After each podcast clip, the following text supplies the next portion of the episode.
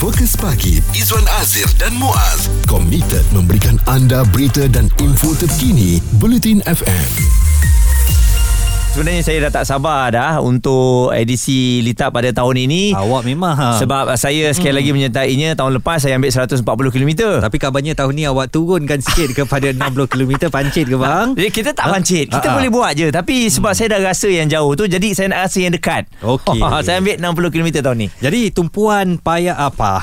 Para yang kayuh basikal ni adalah 7 dan 8 Julai nanti di Desaru Johor. Lokasinya masih lagi sama untuk Litap uh, by Tour de France dan ini adalah acara berbasikal amatur terulung di dunia.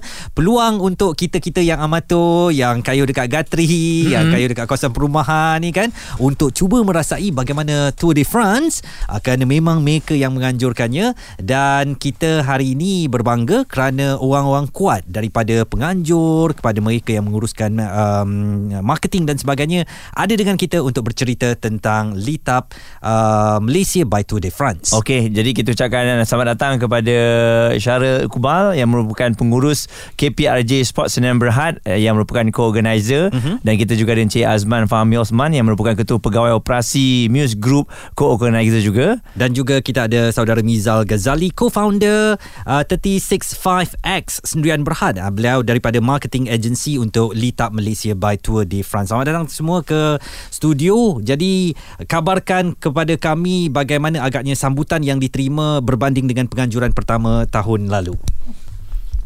Ah, Itu dia sesi tolak menolak. Mike sedang berlaku. um, uh, terima kasih Azman. uh, kerana menjemput kami di studio hari pagi ini.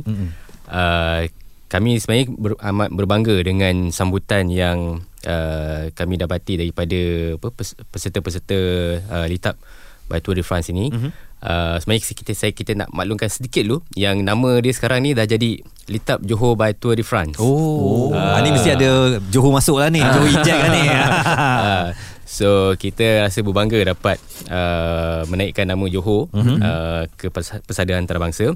So jadi nama dia sekarang tetap Johor by Tour de France. Um, dari segi penyertaan uh, boleh dikatakan kita kita amat berpuas hati lah dengan sambutan yang kita terima. Mm-hmm. Bila kita launch pun dah uh, beribu-ribu dah uh, register. Mm-hmm. Uh, so kita target kita adalah untuk mencapai 4000 peserta pada tahun ini dan saya rasa kalau kita dapat yalah dapat uh, menggunakan uh, semua platform yang ada untuk membantu uh, meyakinkan kita punya apa peserta mm-hmm. supaya datanglah ke Desaru uh, untuk bersama-sama kita berbasikal uh, jangan risau jangan takut sebab I think the best place to ride safely is Mm-mm. Di dekat, Desaru. dekat, ah, dekat Desaru Okey. Jadi mungkin uh, ada ramai persoalan lah untuk geng-geng cyclist ni mengapa masih lagi di lokasi yang sama. Uh, mungkin ramai uh, nak tahu penjelasannya adakah route yang akan digunakan juga sama.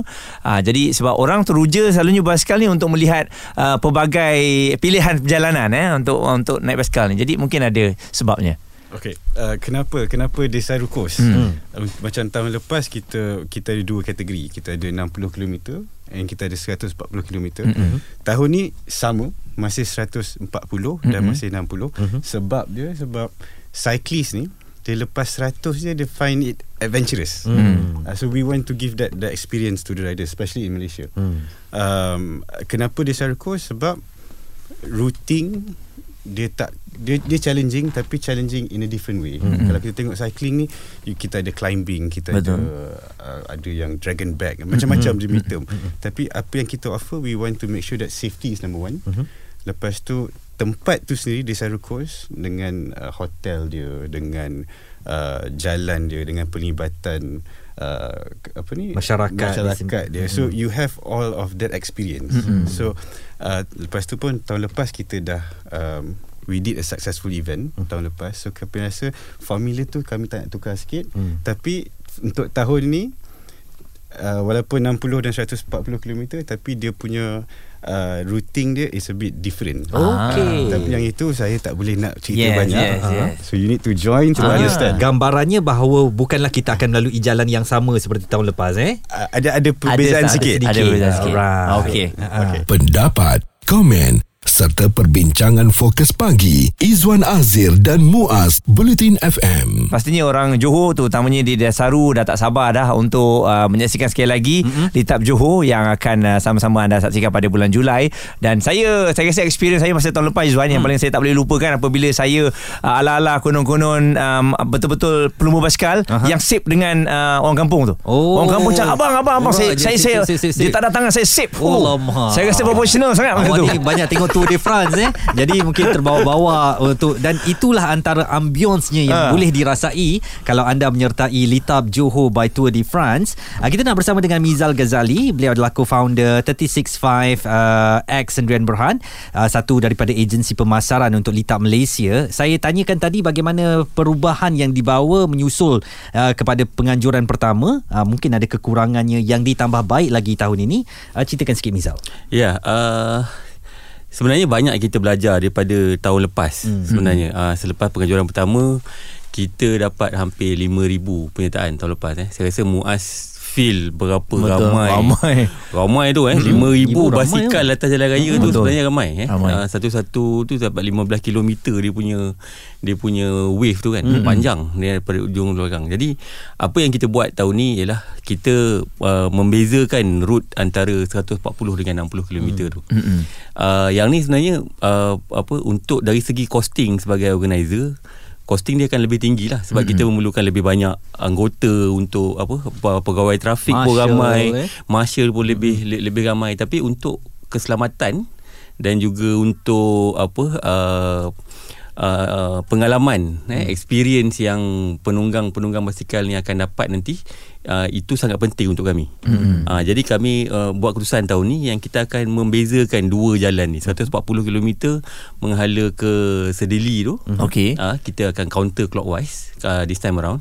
Apa untuk yang 60 km kita apa uh, kita apa ja, ja, be- beza dia lain lah hmm. jalan dia. Jadi dan juga uh, road dia juga Uh, tahun ni dah tak ada dah masuk jalan-jalan kampung yang terlalu kecil. Hmm. Oh, alamak. Nasib baik saya dapat pengalaman tu. Tapi masih ada lagi ya orang-orang kampung kat tepi-tepi tu ada. Ah, eh. Dia akan lalu lagi depan Tapi dengan sekolah. road bike awak masuk tu eh. Ah, ha, dengan orang okey. memang betul-betul kat dalam cantik. Ah, sebab antara masalah bila kita lalu di dalam kampung ni sebab kadang-kadang dia ada bumper banyak mm-hmm. eh bumper satu hal lepas tu jalan dia agak kecil mm-hmm. untuk Nak letak numbers 5,000 ah orang tu, untuk eh. numbers kita yang terlalu ramai ni kadang-kadang apa bila jalan tu terlalu kecil dia susah jadi tahun ni jalan yang kita pilih ialah jalan-jalan yang state state apa state road lah mm-hmm. eh jalan besar Jalan-jalan negeri, nah, eh. yang lebih lebih mudah untuk kita kawal dari segi trafik mm-hmm. eh Dan mungkin um, Azman eh um, saya lihat awak pastinya kayu basikal lah eh. Bulan 7 bulan 8 ni kan dia orang panggil ataupun uh, sekarang ni dengan El Nino-nya nak datang, cuaca panas dijangkakan ya.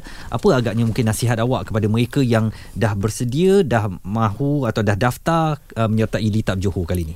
um, saya rasa yang yang penting adalah uh, air lah. Hmm. Air paling penting. Uh, dan itu juga yang kita pun akan buat sedikit kelainan tahun ni. Uh, kita ada bukan saja kita ada water station, kita pun ada mobile feeder. Ah, Ah, dia lari ada- bawa air eh. Ah, ya, Alright. bawa air. Uh, tapi janganlah belasah sampai habis. uh, orang lain pun nak minum juga. uh, so itu yang kita ada buat. Uh, kemudian di setiap water station pun kita ada sediakan tangki air mm-hmm. di mana uh, peserta kalau dia rasa panas dia boleh siram badan dia dengan tu. Bukan mandi eh. Uh, siram. Nanti ada yang bawa sabun nak mandi tu tak ada lah.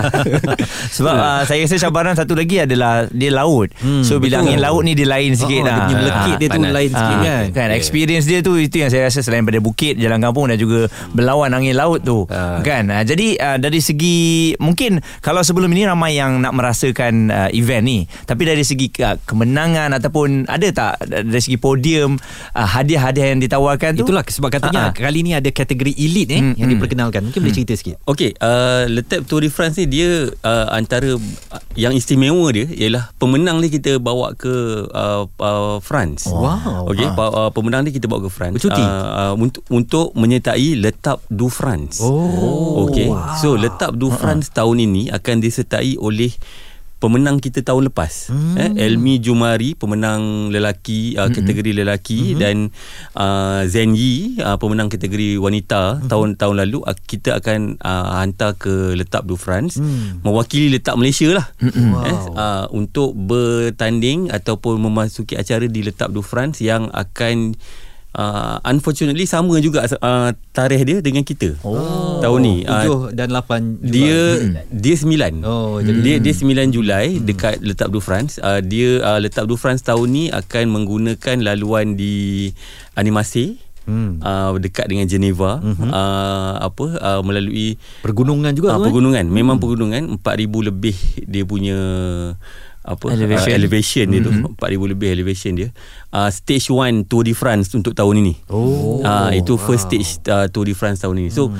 uh, apa yang apa yang letak ni apa beza dengan apa acara-acara perbasikal lain ialah itulah hmm. eh pemenang dia kita hantar ke sana hmm. dan dia akan berlumba dengan dia akan masuk wave zero hmm. dekat letap ni dan akan duduk sama-sama dengan semua pemenang-pemenang letap di acara-acara seluruh dunia wow. lain. Come on Muaz, come on ah. Muaz, you can do it lah. Ah, bonjour. Dah dah lambat. Dah lambat. Muaz dah downgrade ni. Saya dah lambat dah, saya ambil 60. Tahun ni saya nak tengok keindahan alam. Suara serta informasi semasa dalam fokus pagi Izwan Azir dan Muaz Bulletin FM tumpuan kita dalam jam ini adalah tentang Litap Johor by Tour de France. Ini suatu pengalaman yang perlu anda dapatkan. Sekiranya anda memang macam Muaz hantu basikal. Dan uh, sebab ini bukan main-main eh. Tour de France memang nama terkemuka dalam acara berbasikal di dunia. Dan mereka bawakan satu projek uh, kayuh basikal ini untuk amatur.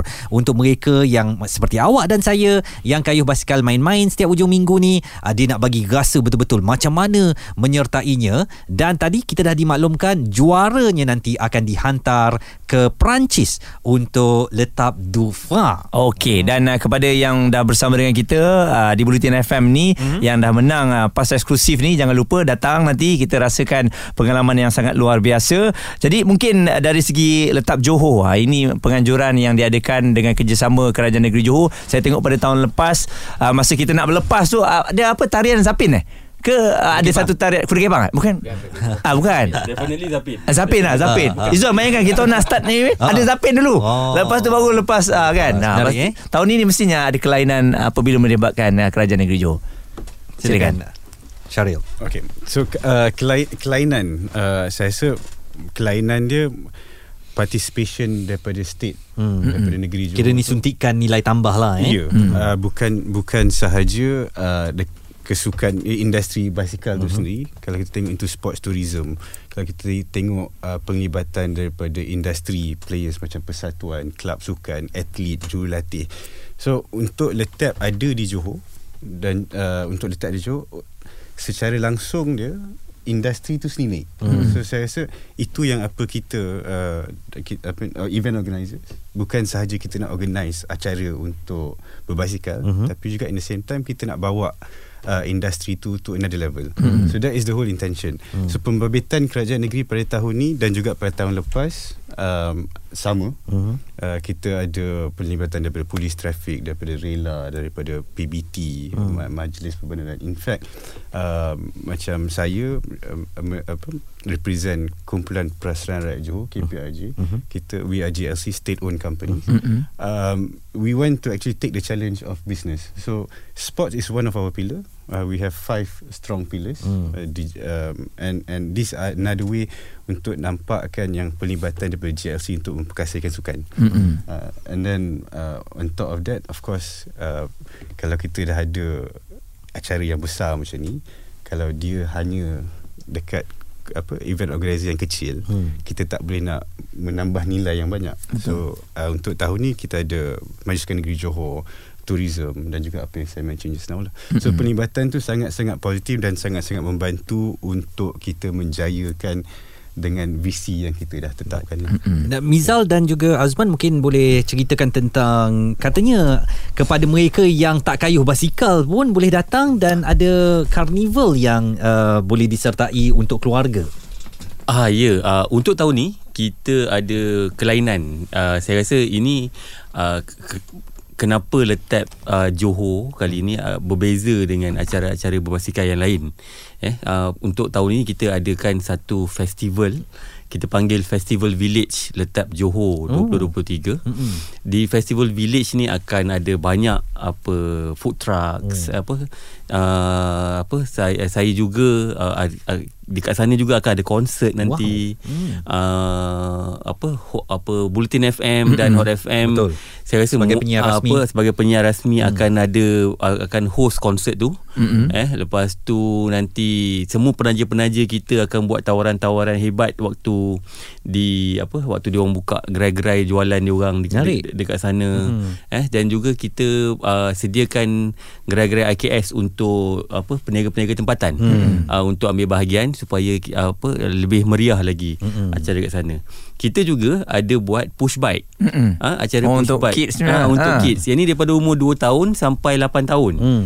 eh uh, 2 tahun sampai 8 tahun kita ada lebih kurang uh, hampir 300 orang penyertaan wow. uh, selalunya kalau anak-anak kecil ni dia hmm. masuk uh, you nampak the whole family lah datang betul kan uh, dia punya uh, dia punya mak ayah aunty kan uh, apa semua datang lah kan uh, hmm. tok nenek semua nak join buat picnic and all that hmm. so ini yang kita nak cuba buat jadi kita apa push bike ni uh, akan di apa di telah dijenamakan sebagai letap push bike. Wow. Uh, hmm. Jadi dia akan apa uh, nombor satu di dunia. Wow. Pertama kali di dunia hmm. uh, push bike acara push bike dijenamakan sebagai letak push bike. Wow. Eh jadi hmm. apa apa saya rasa itu satu penghormatan kepada hmm. Johor hmm. untuk kita buat apa acara seperti ini untuk hmm. anak-anak sekecil umur 2 tahun. Okey. Dan Azman mungkin um, kalau yang tertanya-tanya eh, eh macam menarik ya masih ada peluang lagi ke untuk menyertainya ke atau dah tutup ke cuba cerita sikit man. Okey, yang untuk uh, Letap Johor Batu Refund yang race tu, uh-huh. uh, yang tu masih ada lagi ada. Uh-huh. Uh, tapi kena cepat. Uh-huh. Sebab nanti kalau lambat bukan tak dapat, tak dapat uh-huh. baju. Tak dapat baju. Ya, yeah, so kita kita harap semua segeralah uh-huh. untuk kita daftar. Uh-huh. Uh, jangan takut, jangan risau uh, Yelah walaupun Muaz dah, dia dah downgrade hmm. Ke 60 hmm. uh, Jangan ikut macam dia. Betul, jangan uh, ikut macam dia. Kita uh, kena ni lah Kita uh, up Tapi uh, go, go, go, go, go. Okay. okay. Kalau Muaz Dia uh, dah pernah sertai 140 Okey lah dia downgrade ke 60 uh, Saya yang tak pernah menyertai uh, Yang kayu basikal uh, Sebulan apa, sekali Apa paling jauh? Atau ya, Beberapa waktu tu ada Boleh ke nak menyertai Untuk menyer- merasakan kemeriahan tu? Boleh. Boleh Boleh, boleh, uh, uh, boleh. Uh, Kalau uh, macam tiba-tiba pancit ke Boleh. Habis-habis ke? Jangan risau kita, kita ada orang akan bantu. Betul. uh, okay. Kalau yang tak tak sampai habis tu kita kita ada sweeper lah kita panggil sweeper. Uh, uh, kita akan tolong uh, tapi kita yalah kalau tak biasa berbasikal uh, maybe ambil yang 60 km. 60 km. Uh, 60 tapi, tu tak jauh yeah, pun. Tak jauh. Uh, dan, dan, dan jangan paksa diri anda untuk uh, nak nak lawan dengan lain-lain lah. Sebab kita perlu tahu limit kita kan. Okay guys, nak tahu tak kenapa Muaz ambil 60? Ha, ya. sebab apa? Rasanya 60 sebab lepas tu malam dia kena jadi host konsert. Jadi dia tak okay boleh lah, okay lah. Kita, kita, kita boleh terima lah uh, tu. Sabar. Sebenarnya malam saya ada plan lain. Oh, ada plan lain. Dah pergi Johor alang-alang ni kan. Ah, dia. Kan. Jadi um, saya dapat experience tahun lepas tu saya rasa experience yang paling istimewa lah untuk saya eh. Hmm. Uh, nak bagi tahu lah 140 dengan average 33 saya dapat tamatkan uh, kira okey lah okay eh. power lah, lah eh. Ha. Nak injet mesti boleh jalan lagi. Betul. Sebab tu kali ni nak ambil 60. Sebab apa niat kita tak ada nak pergi France kan. Kita nak happy-happy dengan kawan-kawan aja kan. Betul. Uh, tapi siapa yang pergi untuk cuba uh, dihantar ke Litab du France tu mm-hmm. uh, maknanya mereka ada aspirasi tersendiri kita ucapkan selamat maju jaya betul ya? mungkin pesanan kepada semua um, last sekali uh, kalau nak dapatkan update sendiri mengenai letak nanti mm-hmm. oh, ya yeah, uh, untuk update-update terkini uh, apa boleh uh, boleh follow kita di IG at letak Malaysia mm-hmm. uh, Facebook pun at letak Malaysia TikTok at letak Malaysia uh, apa uh, website kita tahun ni uh, letakmalaysia.com mm-hmm. eh, jadi semua update kita uh, insyaallah dekat sini Uh, kita okey untuk peserta-peserta yang dah pun mendaftar eh uh-huh. kita akan buat respect collection uh-huh. uh, 25 hari bulan Jun ini uh-huh. di Lalaport Bukit Bintang City Centre. Oh, Okey. okey. Okey, so dekat sana kita akan buat uh, ni satu hari daripada 10 pagi sampai 9 malam. Uh-huh. Uh, jadi boleh datang untuk apa untuk collect race bag masing-masing lah dan okay. bib. Hmm. By, by post uh, hari Uh, by post pun kita akan mula menghantar by post seminggu sebelum 25 Jun. Okey. Ah uh, jadi dah boleh expect terima uh, ni within the first week of July tu dah, dah dah dah boleh terima lah. Tapi untuk yang tak dapat datang ke 25 Jun nanti untuk uh, di di Ambil semua bag-bag ah, ambil tu. bag, bag tu di KL yang tak dapat masih lagi boleh ambil respect pada 7 hari bulan 7 Di Desaru. Di Desaru. Baik.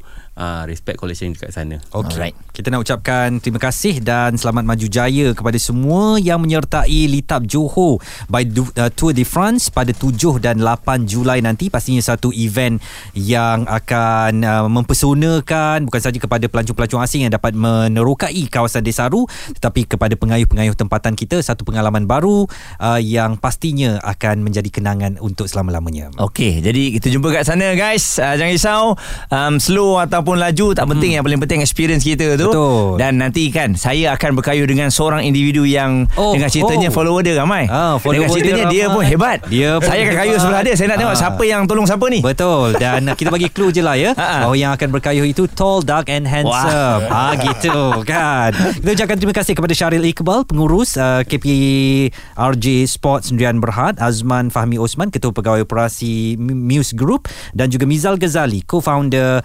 365X Sendirian Berhad uh, sebuah marketing agency untuk Litap Malaysia by Tour de France. Selamat berjaya guys dan mudah-mudahan acara yang dirancang nanti akan berjalan dengan lancar. Terima kasih. Terima kasih. Baik. Isu terkini dan berita semasa hanya bersama Izwan Azir dan Muaz Bulletin FM.